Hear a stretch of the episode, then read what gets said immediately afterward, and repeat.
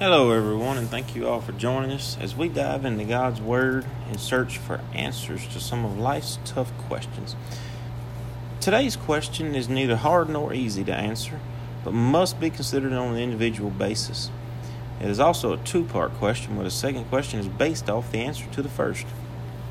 The question is, are you saved? Second is, how do you know?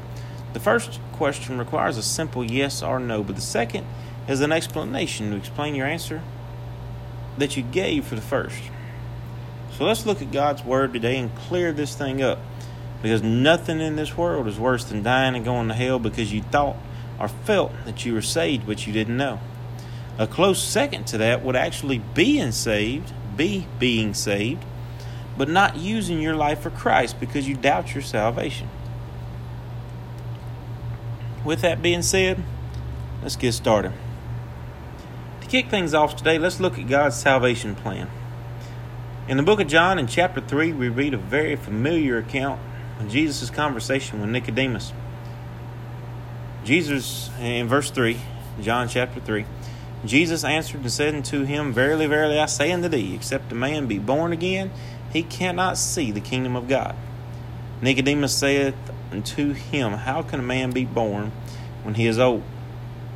Can he enter a second time into the mother's womb and be born? Nicodemus was no doubt inquiring about salvation rather than trying to trick Jesus as Pharisees and scribes did in this day. But he was quite perplexed with the answer that Jesus gave him. No doubt he was severely let down when Jesus said be born again, because he was thinking about it logically. He thought, well, this is impossible with men. He was thinking about the fleshly concepts of somehow being born naturally all over again. And he asked Jesus, could one go a second time into his mother's womb? Jesus answered, Verily, verily, I say unto thee, except a man be born of water and of the Spirit, he cannot enter the kingdom of God. That which is born of flesh is flesh. That which is born of the Spirit is spirit. Marvel not that I say unto thee, ye must be born again. Now, Jesus had to have known that he was blowing this man's mind, and he provided him an explanation. Jesus said, not only must you be born again, but you must be born both of water and of the Spirit. We see Jesus give this man the worst news that he could get at this point in time, because it got him all up inside his head. Jesus said, you must be born again. This meant that he was giving up his spiritual beliefs as a Jew. He had to be born again by the Spirit, and he had to lay aside his earthly possessions because they were a hindrance to him. He was putting his trust in them. He was putting his trust in his possessions and in his Jewish religion. Jesus was talking about to be spiritually cleansed. To be born again, new and fresh, Jesus tells Nicodemus he must have a water birth, which is the natural birth, and a spiritual birth, which is God's redemption plan, salvation. The reference to the water birth can in no way be a reference to baptism, as this does not affect one's salvation. The water birth refers to the natural first birth being brought into this world. The second birth by the Spirit is when one refers to salvation, because the Spirit of God renews your soul, washes away all the past sins, and the songs that we sing say it's cleansed white as snow. Paul says that we are a new creature. Behold, all things are passed away. Jesus is telling Nicodemus he needs this spiritual birth. We read on down to one of the most recognized scriptures in the Bible, as it is God's plan of salvation. Jesus tells Nicodemus exactly how to be saved. No doubt Nicodemus wanted this very much, but he could not get past himself. He could not get out of his own head. We say today that we're just all up in our head because we overthink things and we try to figure it all out, and it just don't work that way. We are not, cannot, and will not ever figure out the mysteries of God. It is not our place, it is not our job, and it is not conditional upon us being saved. Jesus said the wind blows and you hear it, but you don't know where it comes from or where it goes. It's the same way with the Spirit. We know it comes from God. But how and when it works is not for us to know. Jesus told Nicodemus that he told him of earthly things and he didn't understand. So how could he then tell him of heavenly things? It is not our place to try to figure out God's plans. If it cost us $1 million to get saved, wouldn't we all be scrounging, borrowing, hustling to try to make the $1 million? If getting saved was repeating a prayer, we'd do it in a heartbeat. If getting saved required good deeds, good works, some marvelous gesture, we wouldn't think twice. God made it even simpler. God said in the Old Testament, whenever his people was getting bitten by the serpents, he told Moses to make a serpent of brass, put it on a pole in the middle of the camp. And he said, if they will look, they will live. Just look that direction. Well, folks, God has made it easier than that. He has made it so simple. We don't have to look. We don't have to be in the vicinity of that serpent to look. We have to look at Jesus Christ in our hearts, hanging on that cross. We have to accept that he died for us because we could not live God's law. We could not live good enough to deserve heaven. But Jesus paid that price for us, and if we believe and put our faith and trust in him, we too can be saved. Just believe. Why do we overcomplicate things? Why do we get all up in our heads? Now let's jump to why we sometimes, often, doubt our salvation. It's not just you. It happens to every single born-again believer. Satan ultimately wants our soul. That is his goal. He wants it to drag as many people to hell with him as he possibly can because he knows that he don't have any hope. And so when we are saved, he can't have our soul. That is cleansed and protected by Jesus Christ. And so he shoots for our life. He wants to destroy the influence that we can possibly have, as well as the works that we can potentially do for the cause of Christ. Satan can make us doubt in many ways. Today we're going to check out a few of those that are extremely relevant to our day and age. The first is how he makes us think too hard. Now, be very careful about the way you look at this. He makes us think too hard.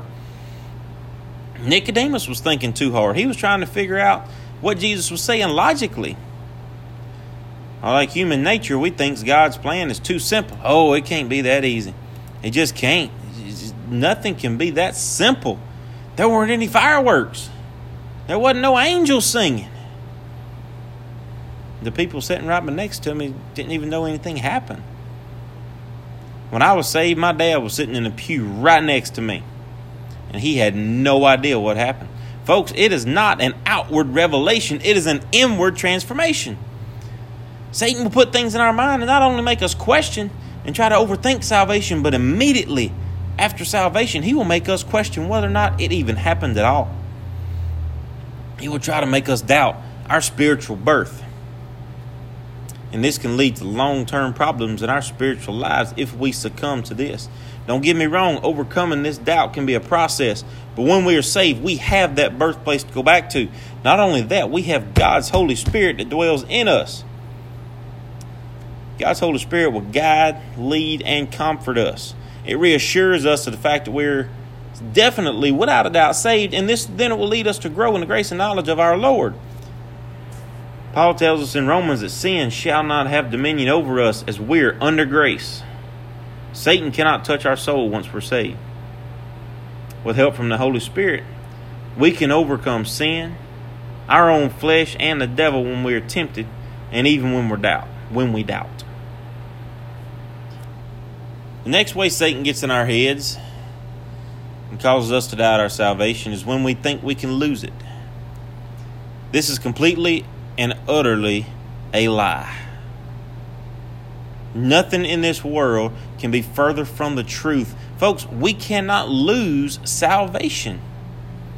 We see this practice taught in several different corners of religion. And then we hear questions and concerns of whether or not a people can lose our salvation. These are lies drummed up by the devil to try to make someone not lose their salvation, but lose their life works. And so with help from the scripture, we're going to prove why it is impossible to lose our salvation. First, we read in John chapter 6, verse 39, the words of Jesus. This is the Father's will which has sent me, that all of which he hath given me, I should lose nothing. Everything that God has entrusted Jesus with, our soul, our salvation, he trusted his perfect darling son with, that I should lose nothing, but raise it up again at the last day. Just before Jesus preached salvation and called himself the bread of life, he preached this statement that we read, that God hath given to Jesus all that he had given him. And Jesus said that I should lose nothing. In verse 37, he said that he will not cast out any who come. Jesus said he came down to do the will of the Father, and that he will lose none which come to him for eternal life, but will raise them up at the last day. Neither Jesus nor God can lie, and so if they both said it, we might have eternal life and will not be lost. Then we simply cannot become unsaved once we are truly saved. Another reason why we cannot lose our salvation is because we cannot, in fact, earn salvation. We cannot work hard enough. We cannot do enough good works to be saved.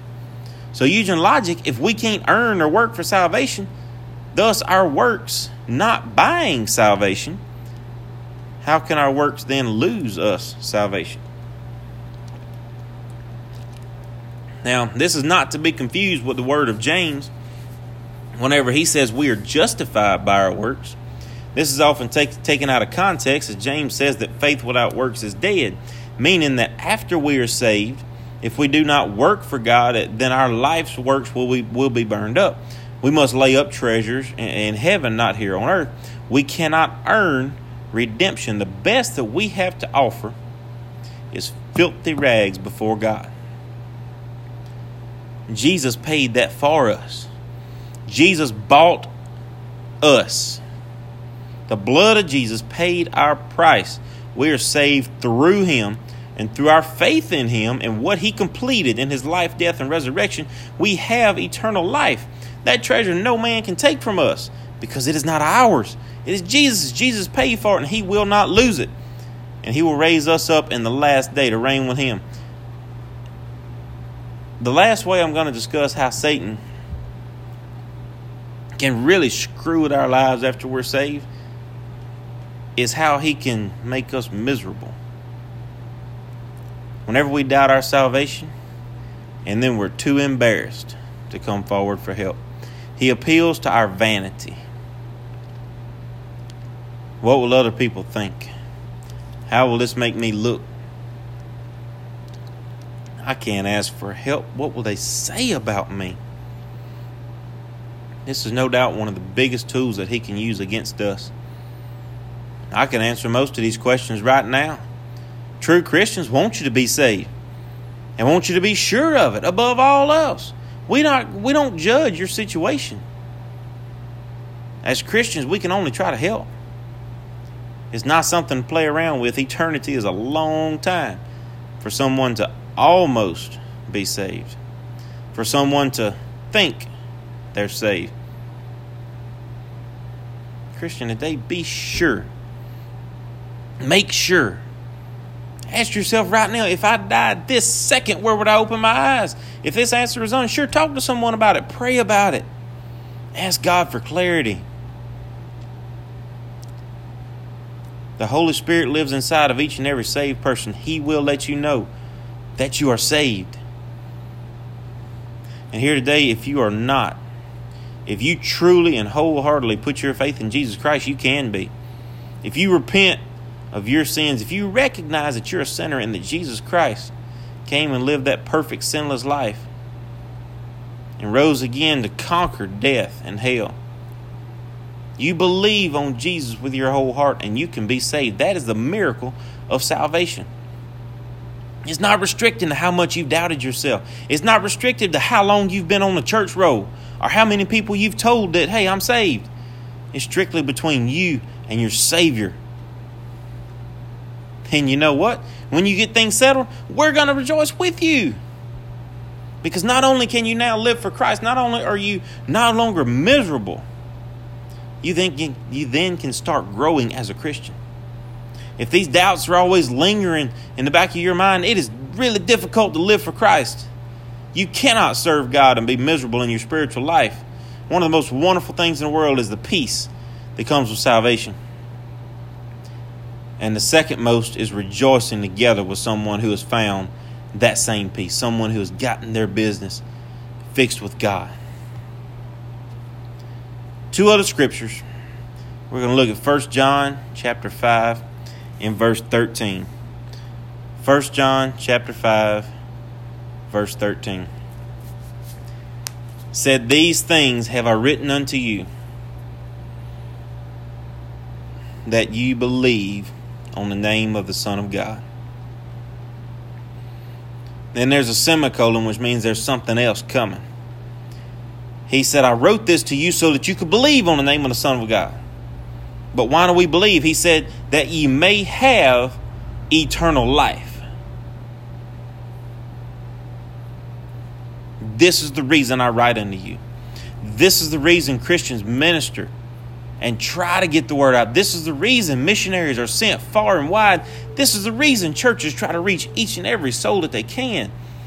This is the reason that we have a burden for the lost and dying world, that they might believe on the name of the Son of God. Does it say that you may have almost eternal life? Half of eternity of a life? So that you may go into some kind of imaginary place called purgatory that really don't exist because there's nowhere of it in the Bible? Does it say that you can have eternal life, but if you screw up, you're going to lose it? If you mess up, it's going to be no, it don't say that. It said that you may have eternal life. Romans 8, no doubt whenever we turn to that chapter, we always think of verse 28, but I'm going to back up just a little bit. Romans 8 and chapter 8, verse 16. Romans 8, 16, it says, "The Spirit itself beareth witness with our spirit that we are the children of God." The Spirit itself, when we are saved, God's Holy Spirit comes and dwells within us and bears witness within our spirit, with our spirit, within us, that we are the children of God, that there is no doubt within us. Whenever you have that experience of salvation, whenever you truly accept Jesus Christ as your Savior, that has become your spiritual birthplace. I've heard people kind of picking about it, but it makes a lot of sense. They said, "This is my spiritual birthday." Praise God.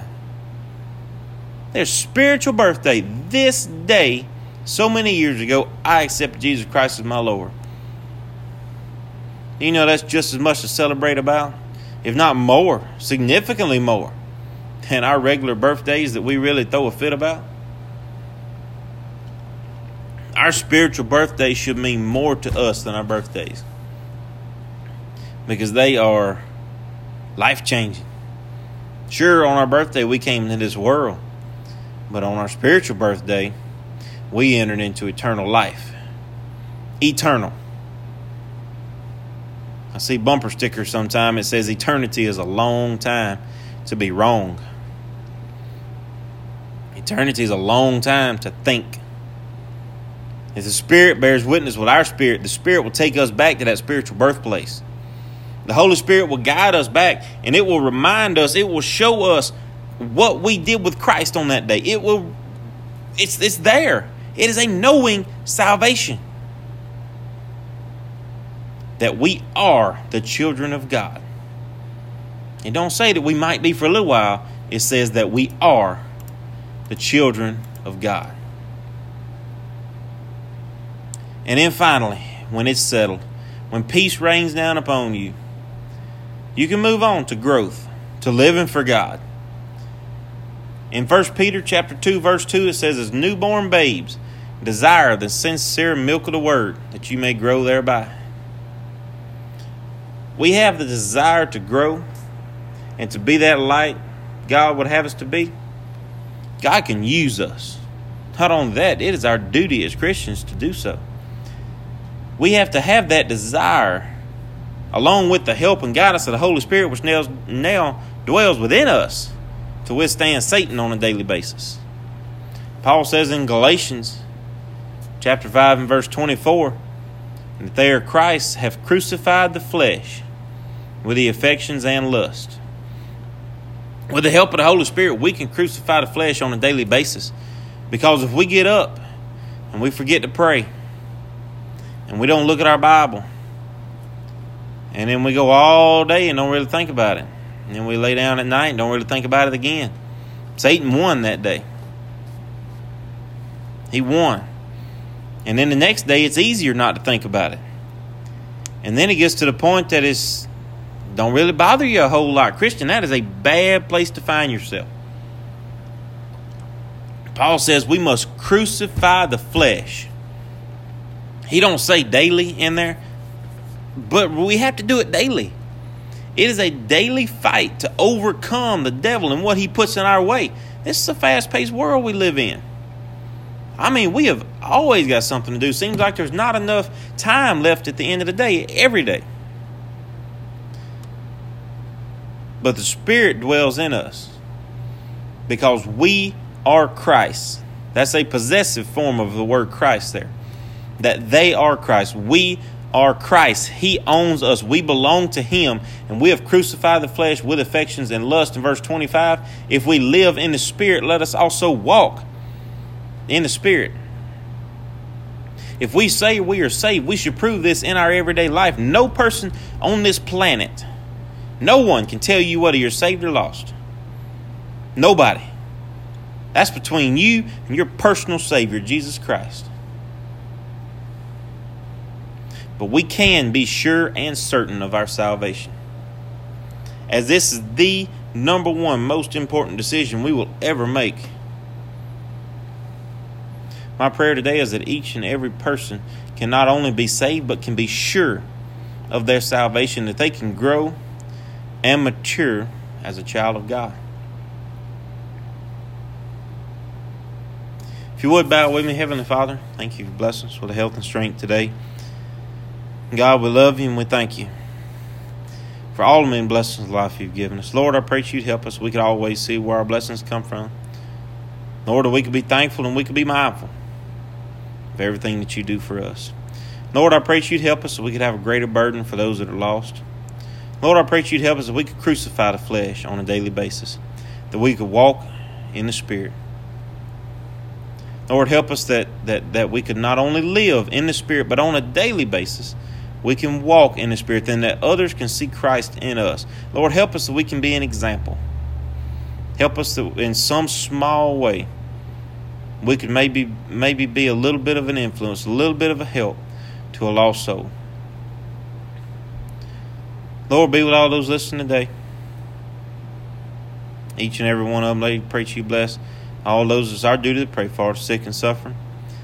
Be with the leaders of the country, all those in power. Lord, I pray that you'd help us. Help us so we could be that light that you would have us to be. Help us so we could be sure of our salvation, Lord, that we could be certain all the time. Lord, I pray that you'd help us that we can grow, that we can mature, and that we could desire the sincere milk of the Word, that we might grow in the grace and knowledge of our Lord Jesus Christ. Lord, we love you, and thank you most of all for Jesus. In His name we pray. Amen.